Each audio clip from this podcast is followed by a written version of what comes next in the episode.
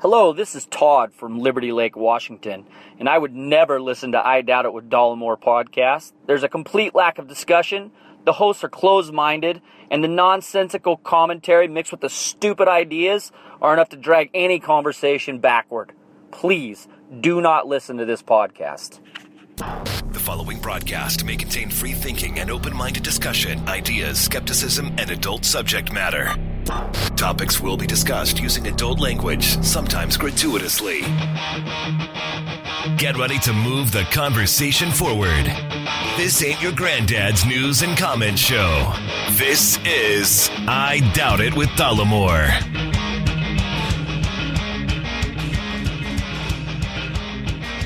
Welcome, one and all, episode 155 of I Doubt It with Dollemore. I am your host for this and up to this point, every episode. Jesse Dollemore sitting across from me, yawning hugely as I kill time before I actually introduce her, Brittany Page. That was a good one.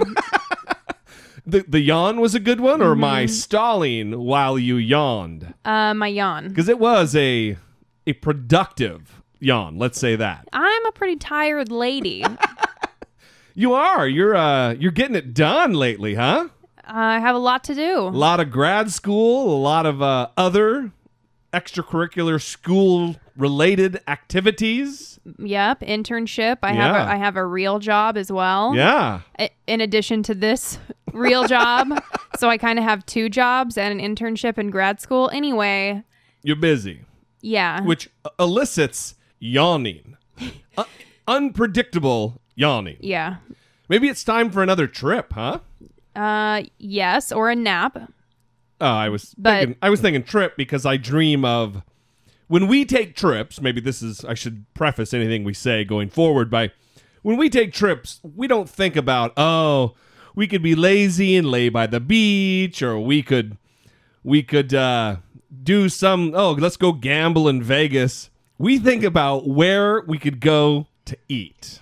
Yes, and that is definitely a huge part of it. When we were in New York, we we hustled Oh yeah, we were walking our asses off. all around the city, going from place to place, eating several times a day. And we did the same thing in DC. Yeah. Well, with with New York, we hit up you know the the usual spots, Katz's Deli. Uh, we hit up uh, a place called Minetta Tavern in Greenwich Village, which is awesome. They have the blue blue label burger, The black label the burger. black label burger. Act like I I was there, and it is an, a fucking amazing amazing hamburger. It possibly is the best meal I've ever had, but it's certainly the best hamburger that I've ever had. So we really like to uh, to do up the food, and you like you said, we did the same thing in DC. Yeah, I think it's an odd thing that we plan our trips around food because I was talking to someone who they were like reminiscing about a trip they had in DC and Let me guess, you went straight for the food. yeah, I said, "Oh, did you go to Ben's Chili Bowl?" And because that's a huge famous place Yeah, yeah. in It's, DC. it's the place that uh, Bill Cosby.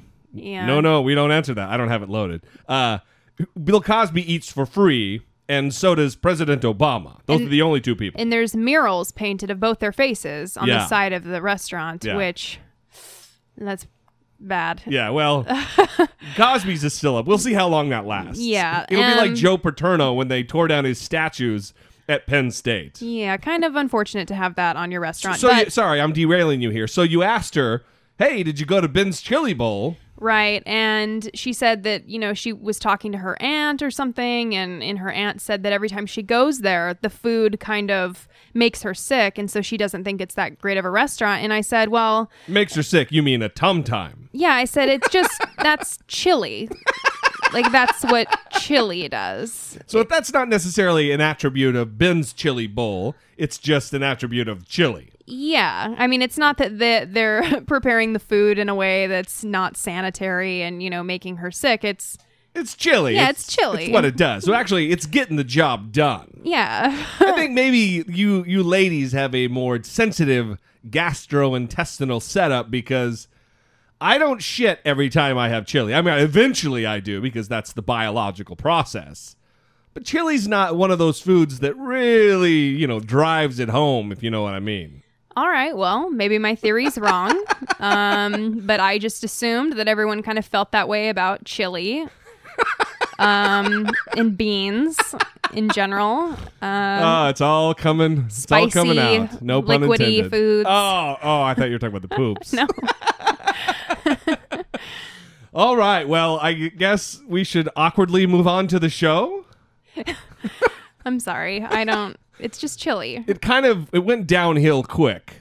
It Um, devolved very quickly. Well, you know what else we can comment on really quick is how effing hot it is. We don't have to talk about how hot it is all the time. Yes, we do. It's like a hundred degrees here right now. Yeah, it's no good. And I walked out. I walked out of my my class today, out of the building, and it looked like the apocalypse. the The wind was going crazy. the apocalypse. yeah, it was hot. it was hot ass wind that was blowing. Is that what the apocalypse looks like? There was stuff blowing in my eyes, and I couldn't see. It was it was terrible. What, what- did you see a rider upon a pale horse? Yeah, it was like Mad one Max. wielding one wielding pestilence. It was like and Mad another Max. wielding war. Is it time for heavy metal or Bible again? I guess so. We're talking about dragons. All right. Well, listen, before we get started here, 657 464 7609. That is our voicemail line if you would like to sound off about any of these topics prior to this episode or within. We encourage you to sound off. If you're voicemail averse, you can also email us a voice memo from your smartphone to I doubt it at dollemore.com. We haven't talked about this in a while, but I would like to encourage you, if you have not, um, go and rate and review the show on iTunes or wherever you listen to the show. iTunes is preferred because that's where the the the compendium of most of our reviews are on iTunes. Um, go and rate and review us. It does help us a lot relative to our position within iTunes, and that I guess also because it's a mystery. Nobody really knows exactly what Apple and iTunes are doing, but it also helps to get us in front of new listeners who may not have found our show otherwise. So you know you're you're you're doing us a solid. And a service to the public. Yeah, absolutely. so go do that. And listen, if you got a wife who hasn't uh, reviewed the show, or you have a husband or a boyfriend or someone who you know uses iTunes and has not reviewed us yet, oh, you there is an opportunity there to do some wonderful things for your humble host, me. All right. Let's get on with the show. We have talked about the infamous Jared Fogle, former Subway restaurant spokesman, spokesmonster, and it was only a matter of time. And I think some stuff like this is going to be coming out very, very soon. It's just going to be trickling in as the research gets done. But this is kind of funny in a very dark, sick kind of way someone found a clip. There used to be a show on, I think VH1 or one of those terrible networks that uh, I love the new millennium. is that what it's called? Yeah. I thought it was like this best week ever or something. No. Um. it's one of those kind of shows. though, yeah. This clip is from I love the new millennium. and they're talking about the show on Dateline with Chris Chris Hansen with Chris Hansen ah Chris Hansen. I can't. I can't do it, or I, I would join in. I can do it about other things. So uh, it's a show uh, about a guy named Chris Hansen who sets up child molesters, pedophiles, in a sting with the cops. I think they explain the premise in the clip. Anyway, Jared Fogle is featured in this, making fun of child molesters who get caught. In 2008. NBC Dateline came out with this segment that was hosted by Chris Hansen, and it was called To Catch a Predator. And it blew up. To Catch a Predator or Punked, the pedophile edition. Chris Hansen works with this group of people and they go on internet chat lines and they convince guys to come over to a house. Get your freak on. Get your freak on. See, the guy thinks he's there to, to meet up with an underage kid. They show up bringing wine coolers or something that kids might like to get drunk on. It's like the most depressing thing to watch because you always feel bad for the pervs, right up to the point where you remember, oh, they fondle children. Oh, oh ne- never mind. The best part is when Chris Hansen comes out for the reveal, and the guys are sitting there like, I knew it. Hey, how are you? Just do me a favor and have a seat right over there in that stool. please. Hansen busts the guy, and and then the guy's embarrassed because all the, the cameras come out at the end. I'm Chris Hansen, you're on Dateline. This is the part where I say I'm Chris Hansen. Almost all of the guys that get caught have seen the show. You ever watch Dateline NBC? Yeah, I've seen this on TV. You've seen this on TV before. And it's almost like they think that they're now going to be famous, and they don't care. They're like, wait a minute, is this to catch a predator? You're Chris Hansen. Where's the camera? This is, this never happens to me. Mom? Most of the predators sit down and start talking to him. Well, you know, I was just coming over here to tell her not to f- me. I mean, I'm not looking for, I mean, to like do anything or anything. The funniest line that I think he always says to me is at the end where he goes, Well, I mean, you're free to go. You're free to leave, Coming up. free to have your condom back. And then they walk Coming out up. and then like the police like with their taser guns are like, "Ah!" Get on the ground! Get down! These guys continue to fall for it every single time. There must be like 100 million episodes of the show, and these guys still come out. I mean, look. That was they're him. not bringing Yeah. a bad time. That was him. Yeah. That there must be a hundred million episodes, he says, and they're still getting caught every single time. Yeah, it's really it's disturbing to uh, The gleeful look on his face too. If you watch the video, Yeah, I mean, there's something very sickening about someone commenting on the show to catch a predator. Who when is? when they themselves have child pornography, are working with someone who is producing child pornography, And and, are- then who's also having sex Yeah, with with children. So I thought you should have led with that. That's why I thought you were going to forget that one, the most important one. well, there were, there's a lot to get to, and there's a lot of crimes. Yeah, yeah, yeah. So Yeah, terrible. Terrible and disturbing to watch this piece of garbage sitting there gleefully just ruminating and marinating in the in the misfortune of these other fellow monsters. Well, you have to wonder if he is kind of sitting there and in his head he's like, yeah, you know, they have no idea that, you know, these are my brethren and Yeah. I mean, what is what's in his head? What's he thinking? I would Ugh. love to know what's going on in his head in that moment. I don't know. Well, speaking of wanting to know what's going on inside of someone's head, that was perfect, by the way. Kim Davis, we talked about her last time when Ryan Bell was on the show, and we announced that she was in jail. Well, well, she's no longer in jail. She has been released, and, uh, ugh, what a mess. Anyway, we didn't get to this last time. I wanted to play the clips of the interview. It was kind of a Q&A on the courthouse steps with her husband, the overall wearing Joe Davis.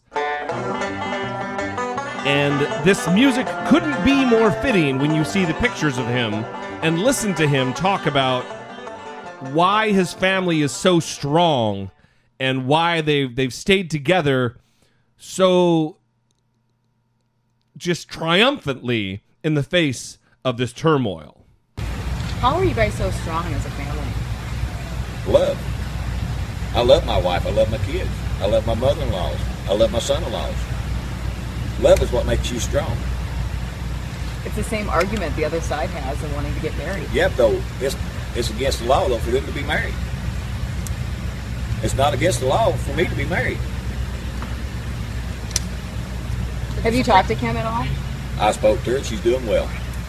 What about Nathan? How, how is he doing? He's doing well.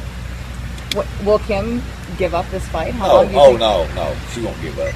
There's no uh, give up in her. Are So- there going to be any hard feelings with the five deputy clerks that can fly Oh the no, no, no, no. I, I took them out to eat yesterday evening after we got out. No, there will be no hard feelings towards them. And I told them that. I said, love each and every one of you. I said, uh, I don't blame y'all. Y'all got bullied. And I said, that's just it in a nutshell. You got bullied. I said, he scared you all. Because they stood up there, and they, some of y'all in there, uh, said that uh, it was against their uh, beliefs and their conscience, but because because you're going to make me go to jail, or either I sell them, I'll sell them instead of going to jail. Would they have otherwise denied as well? Do they feel the same way as your wife? That's a question you'd have to ask them. unbelievable. And also, just listen, I know I make jokes and I play the banjo music, and it all is kind of intimating that he's unintelligent and he's a hillbilly and he lacks a fundamental understanding of what is happening. But just his own words, really, they're an indictment of all of that in and of themselves. All jokes aside, all playful um, sound effects aside, he doesn't understand what's happening. When he says, they say, yeah, well, you know, the argument for the other side is the same thing about love. He goes, yeah, but it's against the law for them to be married. It's not against the law for me to be married, which clearly is not the case. The Supreme Court ruled on June 26th, 2015, that marriage equality is now the law of the land, that you cannot because of several statutes, equal protection being one of them, you cannot offer this right to one group and not another based solely on how they were born. Anyway, the, the, the questioning continued, and the cavalcade of good times did as well. We didn't want no attention or nothing like that, but it happened. We've had uh, Donald Trump has made comments. We've had uh, a pres- uh, one that's running for president called my wife personally and said he backs her 100%. Who was that? Uh, I think it was Huckabee. Called her on her cell phone and told her that he was behind her. As a matter of fact, if y'all look, it's on the internet. He's coming to Kentucky to support her. He's going to start a petition to get her out of jail. So, if, if all these other people can understand the law and see the law, why can't Bunny? Why can't Bunning, who's the judge who sentenced her or put her in jail based on her contempt charge? Well, there's one last there's one last very short clip here, and they talk to him about um, his willingness to go to jail for what they believe. Oh yeah, I am. They can give to me. It don't. I don't care about being in jail. They can give me thirty years, and I don't care. They can't bully me. If they can bull, if if our government can bully you, then they're going to make everybody bow down to what they want to do. If we don't take our country back, we're the one that puts them in there. They work for us. And if we don't take our country back, we're going to be in worse shape than this. So he's willing to go to prison for 30 years in order to continue the oppression of gays and lesbians and not allow them to marry. The disallowance of, of them to marry is so important to him and obviously to her that they're willing to go to prison for this. It it makes zero zero sense. Well, the 30 year pledge notwithstanding, Kim Davis is now out of prison, out of the county jail, because of an agreement that was struck that they've changed the forms and her name is no longer on them relative to the gay marriage thing. So she does, is not, it's not an uh, implicit approval of gay marriage, like it fucking matters. And um, a throng of hillbillies and Kim Davis supporters were there to greet her with Mike Huckabee on stage, as well as her husband, in front of the courthouse when she was released from jail.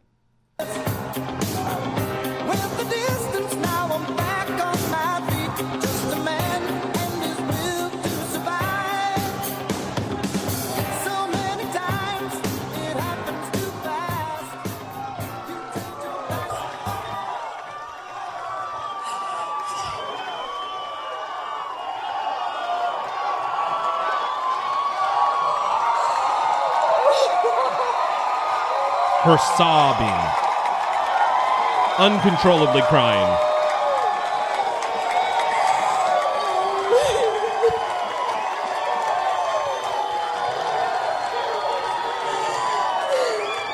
Mike Huckabee trying to get her to get her composure.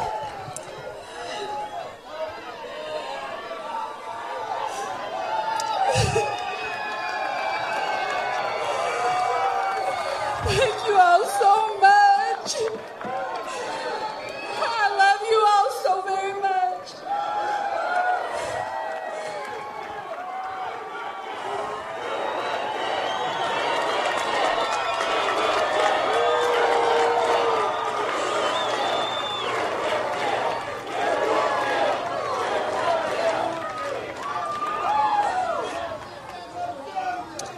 I just want to give God the glory. He is, His people have rallied, and you are a strong people.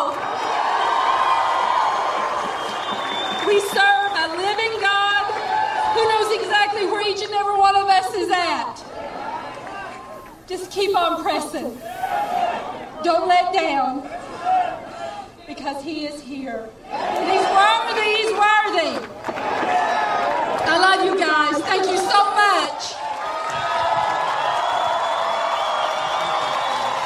And Huckabee can't go without a little uh, attention too.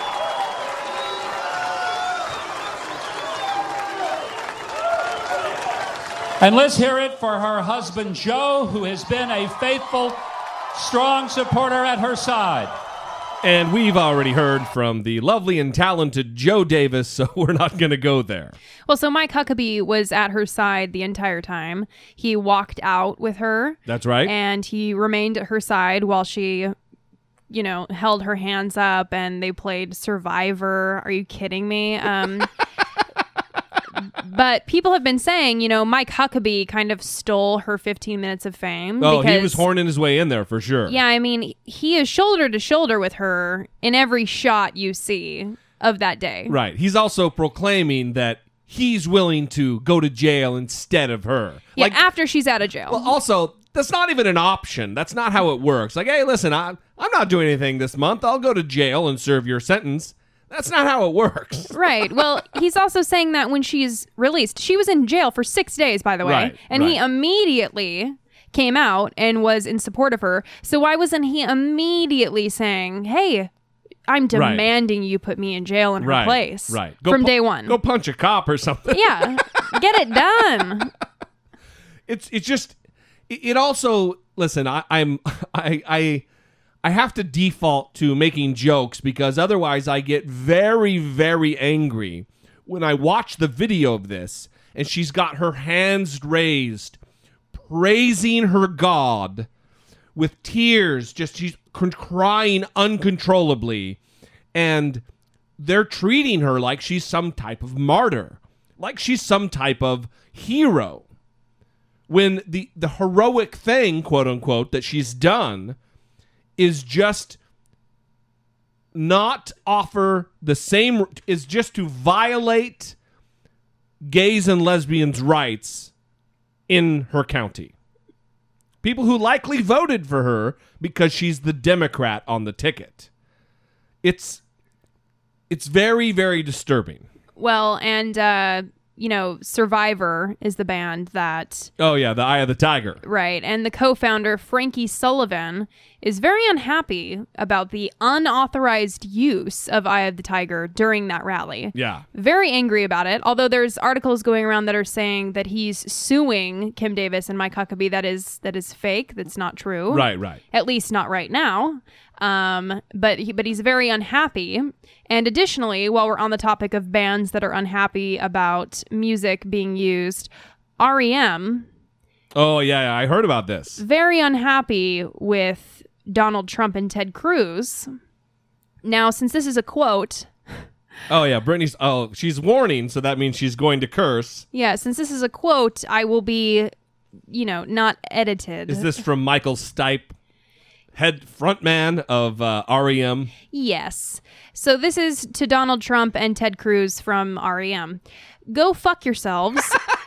the lot of you, you sad, attention grabbing, power hungry little men, do not use our music or my voice for your moronic charade of a campaign. that is awesome. hmm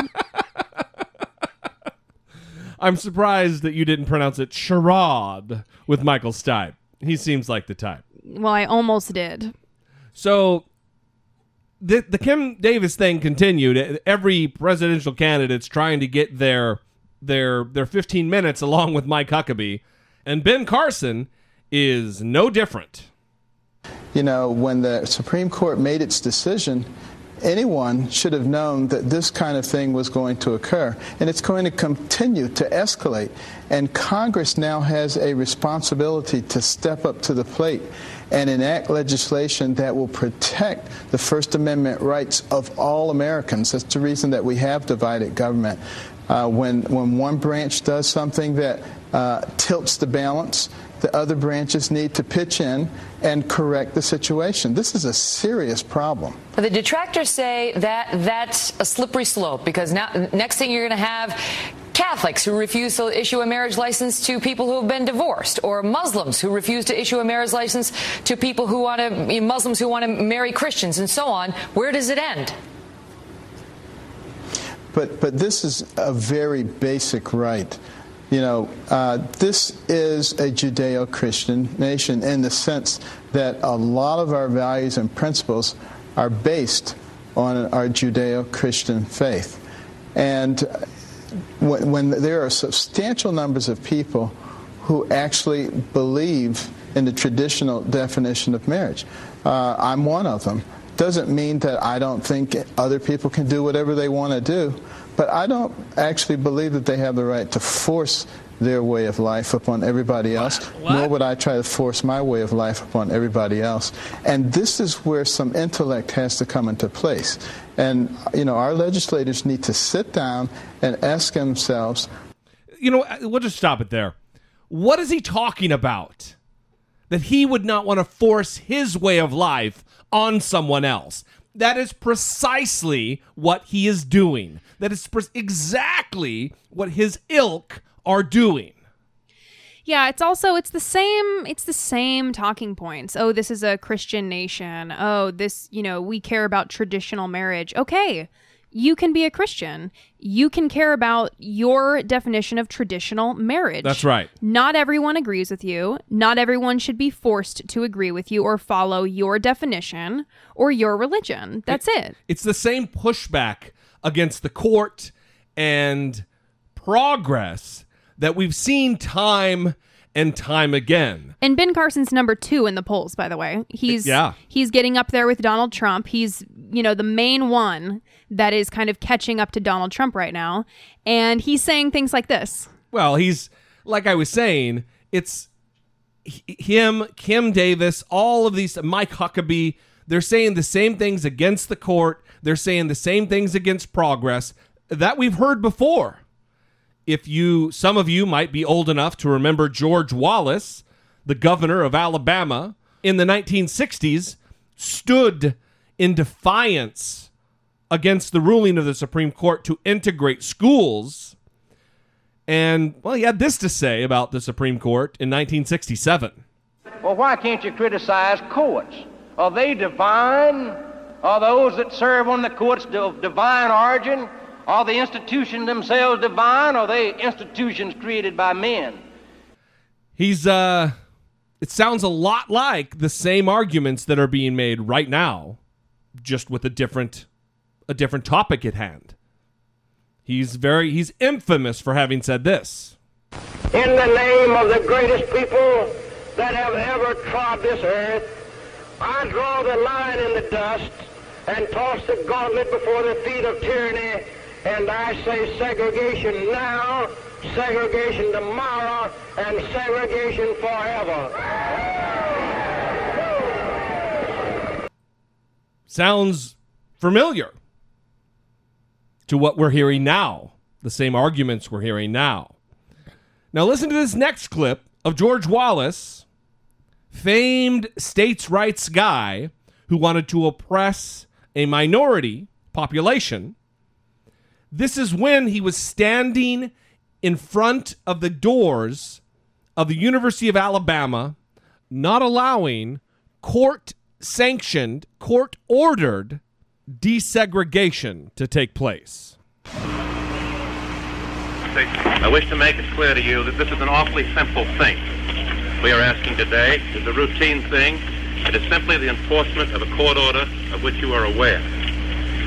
And I come here to ask you now for an unequivocal assurance that you will permit these students, who after all merely want an education at a great university. Now you make your statement, step but we don't need you to make a speech. You make your statement. I will make my statement, Governor. I was in the process of making my statement. And I'm asking from you an unequivocal assurance that you will not bar entry to these students, to Vivian Malone and to James Hood, and that you will step aside peacefully and do your constitutional duty as governor. As governor and chief magistrate of the state of Alabama, it is the right of every citizen, however humble he may be, through his chosen officials of representatives of representative government, to stand courageously against whatever he believes to be the exercise of power beyond the constitutional rights conferred upon our federal government. It is this right which I assert for the people of Alabama by my presence here today. Now, therefore, I, George C. Wallace, as governor of the state of Alabama, do hereby denounce and forbid this illegal and unwarranted action by the central government. Governor Wallace, I take it from that uh, statement that uh, you are going to stand in that door and that you are not going to carry out the orders of uh, this court, and that you are going to resist us from doing so. Is that correct? I stand upon the statement. Stand upon that statement. Governor, I'm not interested in a show. I don't know what the purpose of the show is. I ask you once more, the choice is yours. There is no choice that the United States government has in this but to see that the lawful orders of its court are enforced. Very well. What is different? What is different right now with the Supreme Court order, the Supreme Court ruling, whether it be 5-4 or or 8-1, what's the difference between that hap- that happening on on June 6th, on June 26th and what happened in the 60s? The segregation. Nothing. There's nothing that's different whatsoever. It is two groups who are standing not only for states' rights, but also for the oppression and the not full citizenship, ultimately, of a whole entire group of people. It's the same exact thing. Kim Davis is no different than, than George Wallace. So I guess you know, take that as it will. Take take that as you will, and and do with with whatever you will with it. Um, it, you know, history is repeating itself, and no one seems to be noticing, or or no no one who matters on the national stage happens to be saying it. No one's noticing it. It's it, it's bothersome. I read something today that said that the Christian majority in, in the 60s was against desegregation, the desegregation movement. Right, right. And then they shifted their focus on um, abortion in the late 20th century. Sure. And now it's in opposition to gay rights. Yeah. So they've consistently been in favor of oppressing people. And consistently been on the wrong side of history. Right, right. In favor of doing the wrong things that are uh, kind of what you were saying that in, in siding with the um, oppressing of people, because when they were making that, um, when I saw that meme making the comparison of the Sanctuary City and Kim Davis. Right, right. And you said that this whole Kim Davis situation is different because it's erring on taking the wi- taking the rights away from people Right. Rather than actually providing for people. Right, right or wrong. That's correct. Yeah. So, as always, our favorite guy over at Fox News actually had some wise things to say relative to this entire Kim Davis fiasco. Shepard Smith. understood and was able to experience the grace of Jesus Christ, who loved her, gave himself for her, and freely forgives her of all of her sins and throws them into the bottom of the ocean and casts them as far as the east is from the west. And when she went to church that Sunday night at the dying wish of her mother in law for her just to try church one time, she gave herself to the Lord Jesus. She was a broken lady. Well, they've set this up as a religious play again. This is the same crowd that says we don't want Sharia law. Don't let them come in here and start telling us what to do. Keep their religion out of our lives and out of our government. Well, here we go again. When this started, this lawyer said he needed an accommodation for a woman who wanted one. She said she didn't want her name on a license for gay people. They couldn't come up with an accommodation. Now they've come up with one. They've let her out of jail, said, all right, you don't have to have your name on there. We put the name of the county on there. All this is done. But it's not what they want. You're hearing now what they want. This is what they want. And this is what they're going to get. They're going to get a stirred up argument and a couple of a news cycle, and they're going to be able to make these claims. And, and the truth is, when you get right down to the fundamentals of this, the Supreme Court of the United States says that you can't have things being okay for one group of people and not okay for another group of people. This is not unprecedented. They did it when they said that black and white people couldn't marry. And they said, oh, wait, I guess you can. And now they've said straight people and gay people can also all get married. You want to get married? Go, go, go right at it. The government's not going to get in the way of you any more than they did in the way of straight people back in the day. But their, their haters are going to hate. and, you know, you, we, we thought that what this woman wanted was an accommodation, which they've now granted her, something that worked for everybody. But it's not what they want. This is what they want. So when Mike Huckabee comes up there, we'll hear his side of all of this, which will be similar to this side, right after a quick commercial break. So the dying wish. So Shepard Smith on Fox News. Awesome. This is what he does. He gives, just tosses the reason all over your faces, right? Well, listen. Wow, that was mildly. There was a little innuendo there. Sorry. Sorry about that. Here's the deal: is don't toss the baby out with the bathwater. I don't even know if that's a good analogy here, but Fox News, while terrible, is not all bad. There are a handful, and when I say handful, I mean like maybe five, maybe seven characters over at Fox News that are worth their weight in fucking gold. Shep Smith leading the pack amongst them. And this is one example of why he is awesome and very much needed over at Fox News because he provides this rational, logical, correct viewpoint for their millions and millions of viewers. Right. He said this is not unprecedented. They did this when they said black and white people couldn't marry. Exactly And- tied in with what I was saying with George Wallace and his ilk. Right. So Shepard Smith is helping you out and trying to get that Yeah. message out to the masses.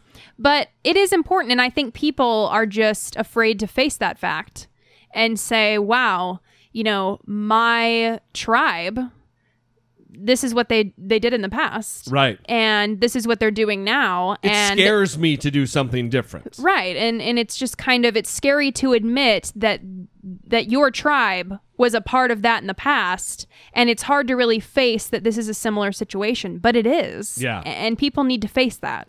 It's the same. It's exactly the same with a different issue. Anyway, um it is it is difficult for me to not be absolutely furious, but uh hey man, I'm doing my best.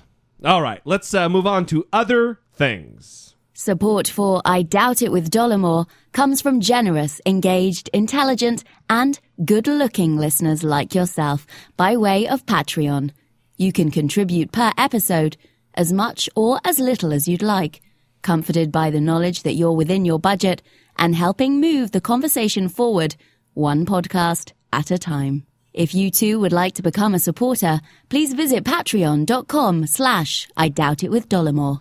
And if you would like to do what the lovely British lady just said and take advantage of this next debate, which is one week, which is six days away from the time that you're listening to this, because I know you're listening as soon as it was released, uh, you're going to need to be a Patreon supporter.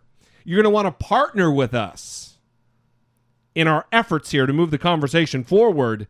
And because this next debate, and well, all of the debate um, analysis going forward is going to be solely for Patreon supporters. So We would love to have you on board, like I said, partnering with us to help us move the conversation forward.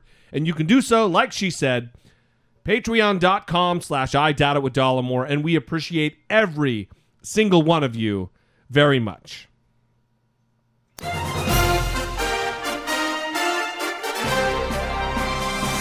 Dollemocracy 2016, facing down pessimistic politics with realistic optimism. I thought this segment would never would never get here. All of that was follow up. Who knew that it would take over 40 minutes to get to fo- to get to to Dollemocracy? Well, you know, Kim Davis is a big topic. She's a big something. Um, I don't mean weight wise. I meant bitch is what I meant, but is that better? uh, yeah. She's a big hateful person. How about that? You know, you're you go with whatever you feel you need to do, sir. All right. Well, moving on to another big asshole is Donald Trump. We didn't get to this last time with Ryan Bell, but I wanted to I wanted to still talk about it because it didn't get much traction in the news. It didn't, which is weird. It bothered me that it didn't. Donald Trump was on a, a conservative radio show with a guy named Hugh Hewitt, and he was asked about uh, a, a, a guy named General Soleimani, who was the head of the Quds, which is a like a, a revolutionary guard, like an elite uh, revolutionary guard force in Iran. And Donald Trump either misheard him or didn't know what the fuck he was talking about and thought he was talking about the Kurds. But rather than just say, "Oh yeah, I misheard you," he he gave well, let's just go through it. Are you familiar with General Soleimani? Yes. I, uh, go ahead. Give me a little. Go ahead. Go me. ahead. Go He- ahead. He runs the Quds forces. Yes. Okay. Right. Do, do you expect I his the behavior? by the way, have been horribly mistreated by us. I No, think no, not the Kurds. The, the, the Quds forces, the Iranian Revolutionary Guards Quds Yes. forces, the bad guys. Right. Do you expect his behavior to Oh, change thought as a you said result? Kurds. Kurds. No. Oh, I, Kurds, I'm Kurds. sorry. I thought you said Yeah. Kurds because I think the Kurds have been very poorly treated by us. You go ahead. Agreed. Go ahead. Go ahead. Go ahead. Uh, that might be the greatest answer in the history of answers. Are you familiar with General Soleimani? Yes. That is the greatest thing in the world. Oh my god. You can just tell that he has no idea whatsoever. I know, right? uh, yeah, of course I do. Donald Trump, are you kind of a dickhole? Yes. Um, let me ask you, sir. Uh, your your face is it painted with an industrial strength orange paint? Yes. Wow, you heard it here, here, here, folks. Yeah, that's awesome. So anyway, the, the interview, the interview continued, and it really it only went downhill from there. But on the front of Islamist terrorism, I'm looking for the next commander in chief to know who Hassan Nasrallah is, and Zawahiri, and Al Julani, and Al Baghdadi. Do you know the players without a scorecard yet, Donald Trump? No, you know, I'll tell you honestly. I think by the time we get to office, they'll all be changed. They'll be all gone. I know. I knew you were going to ask me things like this, and there's no reason because number one, I'll find. The, I, I will hopefully find General Douglas MacArthur in the pack. I will find whoever it is that I'll find, and we'll.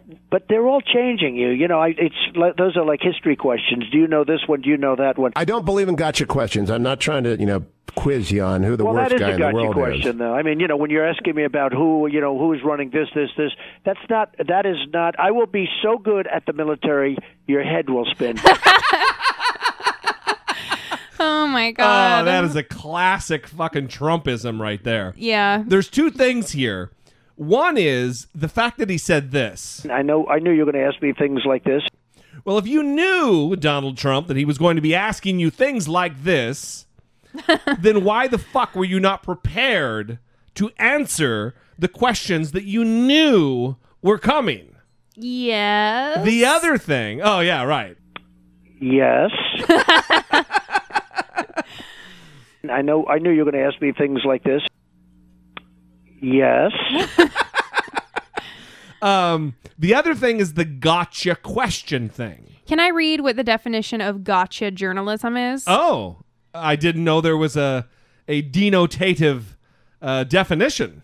Well, it's from Wikipedia, so you know Donald Trump probably wrote this in, but um, it, gotcha journalism is a pejorative term used by media critics to describe interviewing methods that appear designed to entrap interviewees into making statements that are damaging or discreditable to their cause, character, integrity, or reputation. Right. See, the the the Does it point give of an it. origin, no, like when it was first used or anything? Like, Of well, course, it probably does, but I'm not going to find it. And um, I think the key Thank part, you, thank you. the key part of this though is making statements that are damaging or discreditable to their cause. I think people are confusing what gotcha questions are because Absolutely, that's people, what's happening. People are saying it when they just don't know the answer to the question. Well, I think a gotcha question would be when did you stop beating your wife?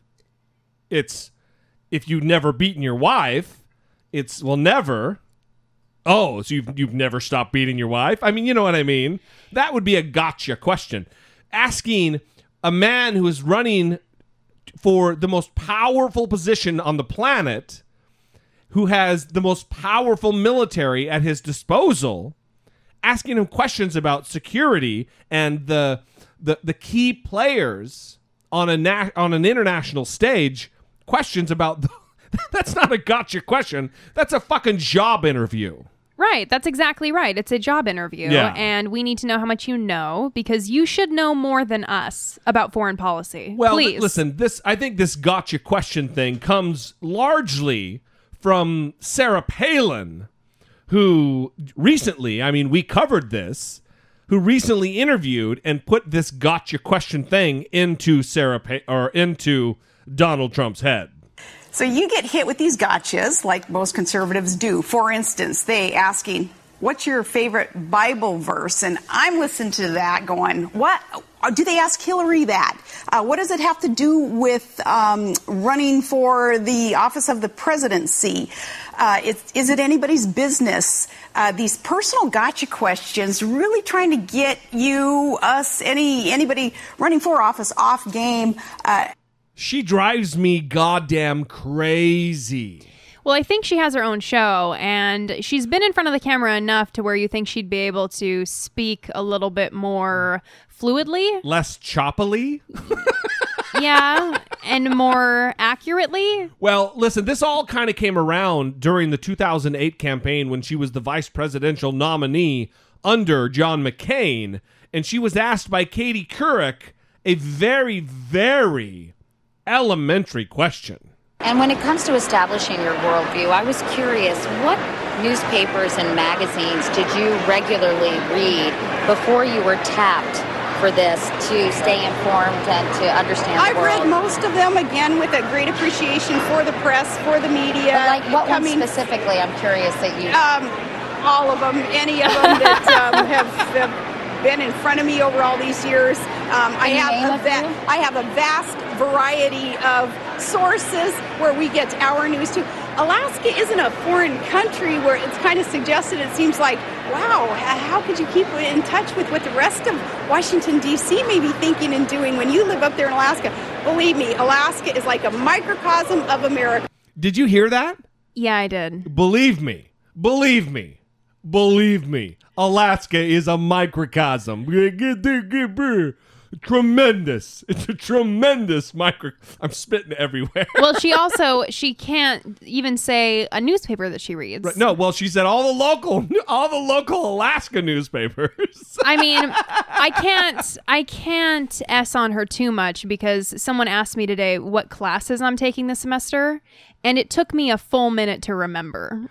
But you remembered. I did. Listen, all she had to say was, uh, I don't know, the Wall Street Journal, New York Times, L.A. Times. She could have even said USA Today. Yeah, at least I didn't say I'm taking all of them. Because I like the color print. That's why I read it. Anyway, this isn't just a one off situation. She, and this just happened last year. I think we covered this in our first maybe 10 or 15 episodes. So this was just a year ago or so when she was on her bus tour, her Sarah Palin whirlwind experience with her family, and she was she was asked by a reporter ah, what they'd learned that day, and she labeled that a gotcha question. And in a shout out, gotcha type of question that was asked of me, I answered candidly, and I know my American history. Again, what the reporter asked, the gotcha question, was, huh, where did you go today? You're in the Northeast, you're in the Boston area, and in Massachusetts. What did your family learn from your, your visits amongst all the historical sites? Uh, where Paul, Paul Revere hung out as a teenager, which was something new to learn.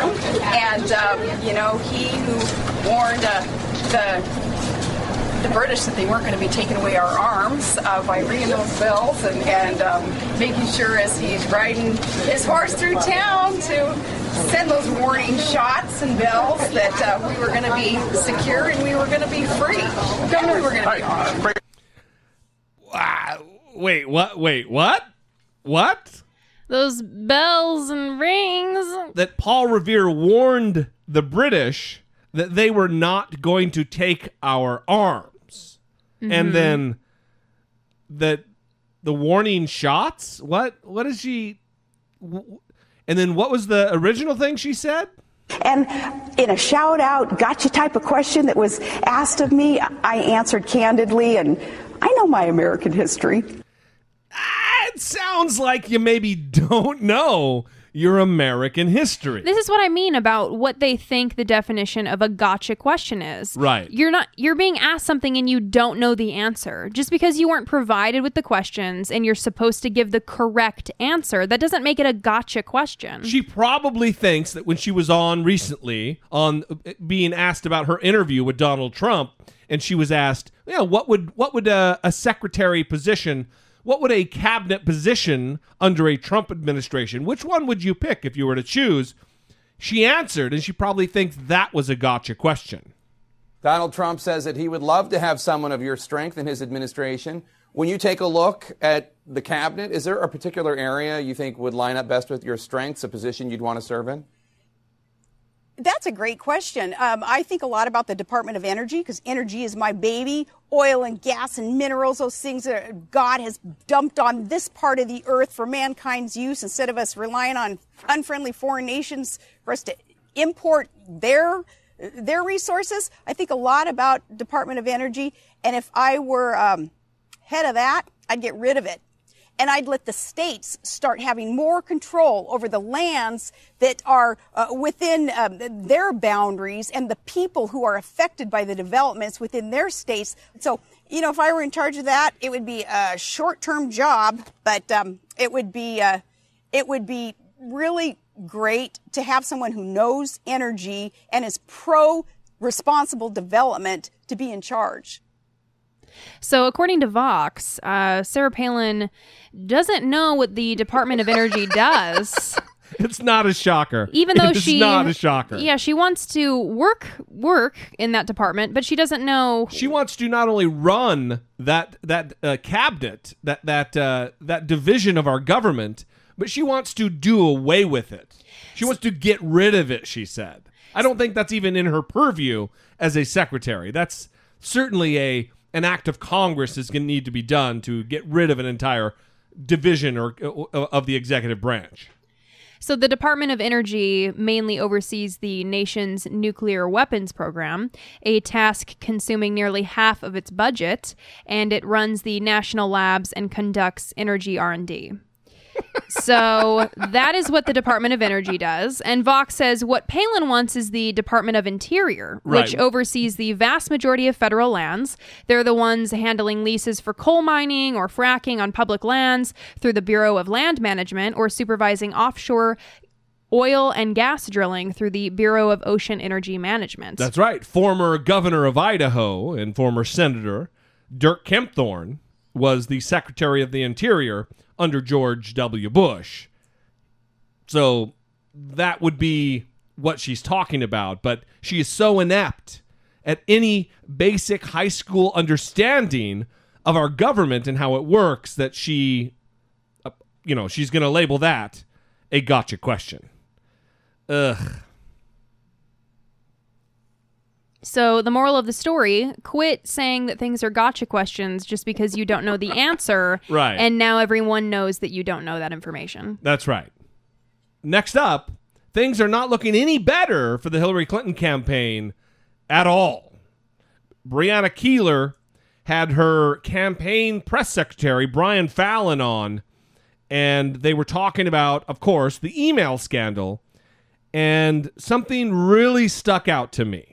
Cheryl Mills. She was expected to face questions uh, about Clinton's emails. Um, and this was during closed uh, a closed door session there on Capitol Hill. Another former aide, an IT aide, however, this man has indicated he's not going to answer questions. He will instead plead the Fifth Amendment. This is Bryan Pagliano. He's a former IT staffer. He helped with the private email server that Clinton used, as well as with uh, her email account, a private email account. Joining me now to talk about this from New York is Brian Fallon. He is the press secretary for Hillary for America. Uh, thanks for being with us, Brian. Really appreciate it. And I do want to read Thanks a statement from Nick Merrill. Uh, this is uh, Secretary Clinton's traveling press secretary, and uh, Nick says she's made every effort to answer questions and be as helpful as possible, and has encouraged her aides, current and former, to do the same. That includes Bryan Pagliano. So, why is he disregarding that encouragement? Do you think? Well, he's not a part of the campaign. Um, he's a private citizen. Um, and so we can't um, uh, require him to do anything. I got news for you, Brian Fallon. Even if he did work for you, you still couldn't do anything if he wanted to assert his Fifth Amendment privilege under the Constitution of the United States. That is his right to do so. You you can't usurp his right to to claim that Fifth Amendment privilege. That's not really what bothers me, though. What bothers me is the fact that there is this person, this IT aide, this internet and technology. uh, Is that what IT stands for? Uh, information technology. Information technology uh, assistant to Hillary Clinton, Bryan Pagliano, and he is saying that I'm going to claim my Fifth Amendment right under the Constitution when questioned about this Hillary email thing. Kerfuffle. Well, here's the thing is a Fifth Amendment right. It's not just like, ah, I don't want to answer their question, so I'm going to plead the Fifth. What the Fifth Amendment is, is it's I'm going to assert my Fifth Amendment right under the Constitution because what I say will likely be incriminating. That is what the Fifth Amendment means. It's a serious thing. It's not just, yeah, I'm busy. I got my Fifth Amendment. it's it's a big deal. Yeah. It means, listen, when someone pleads the Fifth, it's because they're fucking guilty, but they cannot be compelled under our laws to testify against themselves. That's what it means. And this is another thing that we skipped until today since the Ryan Bell episode, episode 154, and nothing has come of this. I haven't heard anybody say, what the fuck is going on when you've got a guy who thinks he's going to be incriminated if he testifies about what he knows? Well, maybe he's just trying to be very, very unhelpful. Right. Just intentionally unhelpful. He's trying to make their lives difficult. Yeah, it's it's shocking to me. Uh, and in other news, I mean, we'll leave that there. We'll see what develops. I I hope something comes of it. Somebody gets to him and asks him some questions. The second thing that I want to talk about, though, is that now what I've been talking about for weeks, maybe months, about this email scandal, quote unquote. Pat on the back for you. Well, we Thank you. Needed. tootin' my horn. Yep. It's that if these emails were just secret or just classified, not a big deal. If they were sensitive, not a big deal. But if they rose to the level of top secret, then we have a problem because that's real information. That is stuff that needed to be protected and shouldn't have been on her personal server. Well, it looks like at least two of the emails did contain top secret information. A new review concludes that two emails Hillary Clinton received on her private account as Secretary of State were top secret. Senior intelligence officials told the New York Times on Monday. The CIA and the National Geospatial Intelligence Agency reached the same conclusion as the intelligence community's inspector general last month about two emails sent to Clinton in 2009 and 2011. The emails included discussion of North Korea's nuclear weapons program. Clinton's campaign disputed the review's conclusion, arguing that government agencies have different views of what should be considered classified. A spokesman Hang- for hang the on. State Department. Hang on. That might be true. That very well might be true. What is considered classified. But the difference between the Department of State and the Department of Defense on something that's top secret isn't going to be disputed. Top secret's fucking top secret. A spokesman for the State Department concurred. With Hillary. with Hillary, not with me. No. Shocker that a Department of State employee sided with their former boss. Would they want to save face here? The entire department's not going to want to say, "Oh yeah, the person who just was running our organization was a shitheel." you know what I mean? They're, they're not going to be doing that. There's not going to be a lot of throwing her under the bus anytime soon from the State Department. So we missed something important on Donald Trump. Oh, did we? Carly Fiorina. Oh my God, we did. I don't. Holy I don't want to shit. skip that because that just happened tonight, Oh yeah, and this is extremely important to discuss. that is real good. So, oh, I can't believe. Thank you very much for saving the fucking day, Brittany Page. Uh, Trump just tonight had some very, very reasonable things to say about his opponent, Carly Fiorina. Here's part uh, of what the quote says. It says, When the anchor tosses to Carly Fiorina for her reaction to Trump's momentum, Trump's expression sours in schoolboy disgust as the camera bores in on her face. Look at that face, he cries. Would anybody vote for that? Can you imagine that? The face of our next president. The laughter grows halting and faint behind him, and then he continues. I mean, she's a woman. I'm not supposed to say bad things, but really, folks, come on. Are we serious? Obviously, that line, look at her face, you can almost hear him saying that. If you've watched his press conferences, watched his rallies, we know the way Trump talks. You can hear him saying that. And I did just spe- check in with a spokeswoman for the Trump campaign. They're not commenting any further on these comments, but they're also not refuting the quotes. You sometimes wonder when you see a big magazine profile, especially Rolling Stone, Right. was it someone, some person somehow taken out of context? Were they misquoted? But there's no indication of that right now. That was clearly Brian Stelter on AC 360 tonight with Anderson Cooper. And this, although you would think and hope and pray to the gods that don't exist that this would sink Donald Trump's campaign, it likely will not. which is It'll likely be fucking wind in his crazy ass sails. I I just I'm so confused. I'm so confused. You can't have you can't have a grown man who is a professional who's going to be the president of the United States Yes. saying things like this about his fellow candidates That sh- or about anyone. She's not qualified to be president because of her face. What in the fuck does that mean? I it's so horrific. It's so insulting. And also, I'm sorry, but what is with Donald Trump? Who does he think he is? Listen, that is not just insulting to her, it's insulting to me and you as American voters. Fuck you, Donald Trump. Right, it's- you, you, you expect you expect my vote? Yes. yeah, it's it's based on who Carly Fiorina is as a person. That's it's not right. based on her facial features. Well, it's the reason he wants to say something negative about her is because she has said critical things, not maybe negative, but critical things about his candidacy. And Trump is like a junior high person who, if you say good stuff about him, he says good stuff about you. A junior high person. Um, I think you mean like kid. Kanye West, you know what? I'll never say bad about him. You know why? Because he loves Trump. He loves Trump. He goes around saying, Trump is my all time hero. He says it to everybody. So, Kanye West, I love him. Now, maybe in a few years I'll have to run against him. I don't know. So I'll take that back. But you know what? He's been so nice to me. I, I sort of, you people have sort of seen, because I've been a counterpuncher. I only hit people when they hit me. only. And Kanye West has been so great. I would never say bad about him because he says such nice things. Isn't that enough?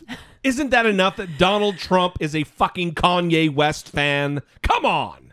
Well, Ah, I mean, he's saying that he only likes him because he says good things about him. yeah, him. and he likes him back. Like that's I mean, that so is- childish. That's the height of immaturity. yeah, I'm. It's so confusing that this person has thirty percent in the polls. I Goddamn. mean, it's horrific. It is disgusting. But obviously, he can't critique Carly Fiorina's experience, the things that she says, her intellect, policy viewpoints. He can't critique something that's that's worthy of yeah, critique. right. He Or at has to go there. Worthy of discussion. Right. Yeah, it can't be discounted out of hand. You know, I, I wonder what he has to say uh, about other singers.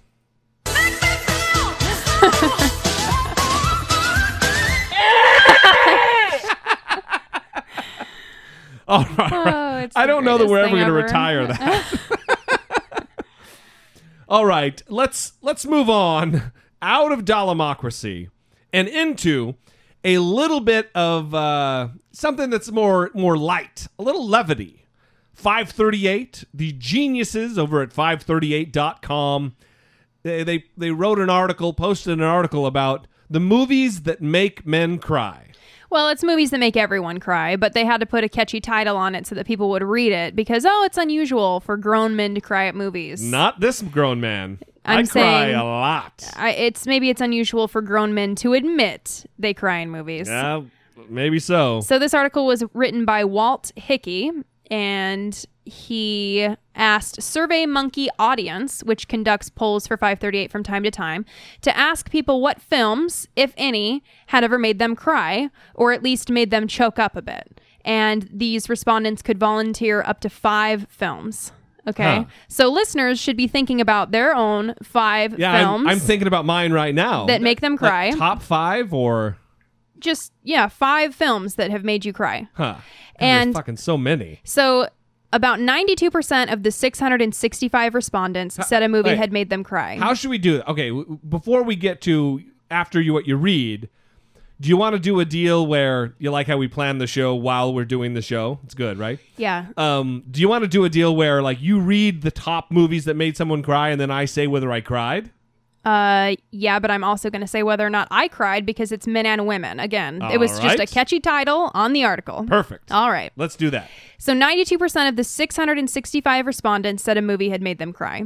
So, not 100%. Right. There's either some liars or some very confusing individuals. Well, it's either They've it was- never gone to the movies. No, it was a poll conducted with humans and fucking robots. So the dry-eyed eight percent were asked what. Five thirty-eight lingo. the dry-eyed eight percent. The eight percent of robots that we we we surveyed. were asked whether a movie. I did not cry. Whether a That's movie. my robot, Brittany. That was real I'm gonna good. let you breathe here in a second. Hang Trying on. to read. All right, here we go. Whether a movie had ever at least gotten them misty-eyed or choked up. A little more than half of them conceded that yes, they have been close to crying before. Still, this leaves 4% of respondents, about 1 in 25, who have never been moved even close to tears by any film. Wow. Yes, well, they could be lying, so let's not forget. Okay, here are the biggest tearjerker films with the number of times they were mentioned. In total, 596 films were mentioned, 2,615 times. And men and women don't tear up at the same film, so we'll get we'll get to that in a second. But these were the top tearjerker films for everybody. All right. Number one, The Notebook. Did not cry, which is fucking weird because I am a crying weirdo at movies, and I did not cry at that. I did not cry at it either. Well, you're more of a robot than me. Okay. So number two, okay, well the the Notebook had 83 mentions. Okay, so number two had 48 mentions, and it is Titanic. I don't know. I don't think I uh, I cried. I did not cry. I saw it when I was very young. Things are not looking good right now. okay, number three with 34 mentions, Saving Private Ryan. Fuck, I cried in the first five minutes of that movie when they're just in the in no spoiler here, but when they're just in the uh, cemetery in France in Normandy, I'm crying then when the old man is in the cemetery. I, I definitely cried at that movie. I I don't think you've ever seen it. Haven't probably. seen that movie. I just didn't want to say it because, well, one, you were getting angry emails about something because I hadn't seen something, um, some movie. Oh, um, the jerk. Yeah, and so I don't want you to get more angry emails about me not having seen a movie. That's kind of a weird thing that happened. But anyway, okay. Well, they blamed. Well, they blamed me. They blamed me for for you having not seen it. Are you in charge of me or something? You're goddamn right. yeah, I'm in charge. no, All right, you're not. Next movie. Okay, number four. See how that works? No, I want to read number four. Okay, number four. Old Yeller. I I don't know. I had a fourth grade teacher break down into tears while reading it to the class, but I don't think I've seen the movie. So, I did cry, huh? Oh wow, okay. which is interesting. And an animal. Yeah. too. How dare you make me sound like an animal? Um, okay, number five. Steel Magnolias. Definitely cried. I have not seen it. Definitely cried. Next. Number six. Marley and Me. Definitely cried. I haven't seen it. Yeah. Number seven. Bambi. Come on. Fuck. You Next. cried? Ne- Did you no, cry? I didn't cry. Okay, number eight. Gone with the Wind. You hate that movie. I don't think I've seen it. Oh, I thought you hate it. No, I haven't seen it. Okay. So number eight, tied with Gone with the Wind and another film, um, is Love Story. I don't Uh, know what that is. What is? Yeah. Okay. I don't either. Okay, and then tied for eight again is Up. Uh, the the balloon movie, the Yeah. cartoon. Yeah. Uh, I, I I think I may have gotten teary in the first first few minutes, like the love story that tells their their love affair, their their story. Right. Yeah. Okay, I did too. Uh, number eleven. But getting teary and crying, I don't. Uh, they're not the same thing in my book. Number eleven. This is huge for me. Terms of endearment. Oh, of course. Yeah. That is a fucking boob fest. Yeah. Eighty nine. Yeah. Yeah. Twelve. Schindler's List. I don't know. I don't remember. I, I know haven't seen it. The, the Pianist, which is a Holocaust era movie Mhm. with uh, Adrien Brody. I cry like a fucking maniac in that movie. Mhm. So I, probably Schindler's, but I don't remember. Okay, and we're rounding out the top 15 here with Brian's song, The Lion King, Ghost, and The Fault in Our Stars. And I for sure cry during Ghost. Yeah, I don't think the last four at all. That that's weird. That's a weird list. I wouldn't. uh I, I would. I cry at like uh if I'm thinking of movies that I cry at. The the very first movie I ever cried at was The Elephant Man, or that I remember crying at Mhm. was The Elephant Man. But I seriously, I cried a lot, a Mhm. lot. Like we just went and saw Inside Out, Mhm. that cartoon with Amy Poehler and and Bill Hader and Where they're the Lewis emotions. Black. Yeah, there were the emotions inside the little girl. And that was supposed to be a super tearjerker. And I got mildly teary. Did Mhm. not cry, cry. But there have been there have been movies where it's been a bad scene. Okay, so keep thinking about your five. The All right, the all right. top movies for men to cry in were Field of Dreams, Rudy, Brian's Song, and We Were Soldiers. Hmm. So these are the most likely to be listed by men rather than women. On the other end of the spectrum, for women, we have Beaches, P.S. I Love You, Steel Magnolias, and A Walk to Remember. These were heavily skewed female. I I must be a woman because I cry at a lot of woman movies then. For sure. So the they broke it down by genre as well. So for females, they cry in romance. They cry in 90% of romances. Yeah. So that's the most Me too. prominent genre that makes them cry. For men, it's 65%. so but it was I- also high. I love love. I it makes me emotional. okay, and then the next genre that's most likely to make people cry is war for both Yeah. females and males. I get that. and then it's comedy. And the the lowest is horror. Females Wait, wait. It's even on the list? Yeah, very strange. I don't know if they're crying from fear Or or crying at how fucking terrible horror movies are. or how moving the horror film is. I Oh, Jason Voorhees, you tragic character. Oh, Is I'm that- gonna cry. that's Jason's last name. yeah, Voorhees. Wow, you know a lot about that film for not liking horror films. So finally, uh, Walt Hickey inquired about television shows and novels to see whether any of those made people cry. Only 29% of male respondents admitted they had ever been brought to tears by a novel. And Walt at 538 says this probably means our civilization is in desperate need of far more books about World War II. since those are the kind of movies that make men cry. Right. And 61% of dudes said that's Wow, that, dudes. That's the uh. lingo he used. Said that they have never been brought to tears by a television show or miniseries. What? Yeah, 61%. You, fu- they're not watching it right then. Okay, and here's here's the final note that Walt gave at the end of this article to the single respondent who listed Jurassic Park as a film that has brought them to tears. I need you to contact me as soon as possible. I'm pretty sure you're my soulmate. Oh, whatever. All right, listen. Wait, wait, what are you doing? I'm getting ready to give the phone number. No, because we're going to talk about our five movies that made us cry. All right. Go okay, ahead. maybe not five. Just I'll start naming some. Braveheart, Gladiator. Uh, both I- of those are war movies. I don't, Um, I don't cry at Gladiator. Definitely Braveheart. Uh, definitely The Patriot with Mel Gibson. I was heavily crying in Trainwreck. That's recent. I I was Oh, heavily I, cr- I cried at Trainwreck too. I was heavily crying after Skeleton Twins.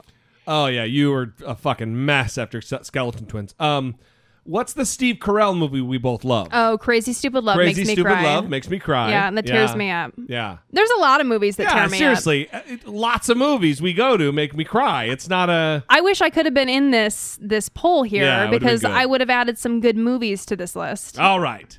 We're going to wrap it up with this.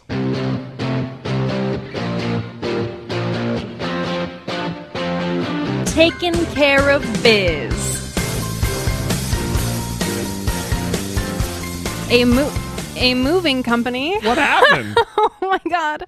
I bumped the microphone with my lips. You smashed right into it, huh? Which should make you happy because that means I'm talking into the mic I very the audience, closely. the audience will notice how wonderful it sounds when you're actually in the microphone.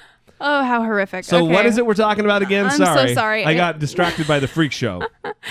A moving company known as Meathead Movers is offering free services to victims of domestic violence as Wow. an effort to help them get back on their feet. The company hires many former and current college athletes as movers, hence the name Meathead Movers.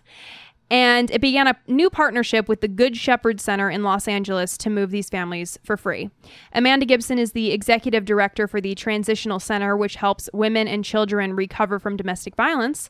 And she said, once families are able to leave, they must find a way to pay for the expensive move to a new home. Quote, $1,000 to rent a U-Haul and all the things you need to move, and that can often start them out in a deficit, she said. Helping victims of domestic violence is the company's mission statement, and employees are trained to work with these families with compassion and care. Quote, it's really so heartwarming to hear these stories, and the movers, they love it. They move, then they're more than happy to get out there and help them. That is awesome. And that's local, right? It's here in Los Angeles. Right. And the company is issuing a challenge. It wants a thousand other businesses to offer free services to victims of domestic violence, then post the stories to the Meathead Movers Facebook page. And this is a unique situation where they have partnered with this transitional center. And so families go to this center, they get approved, and then the moving company can go and help them them move out Yeah, of their yeah. their situation for free. So it's helping them get to a safe environment, you know, not having them start out in a situation where they're charging it to a credit card or trying to figure out how they're going to pay for it. So it's one less hindrance in the way Yeah. to get them to safety. Right. Because oftentimes there are all these excuses that are made. Oh, I can't because of this. It's tough. And then they don't end up going and they stay in a dangerous situation. So that's awesome.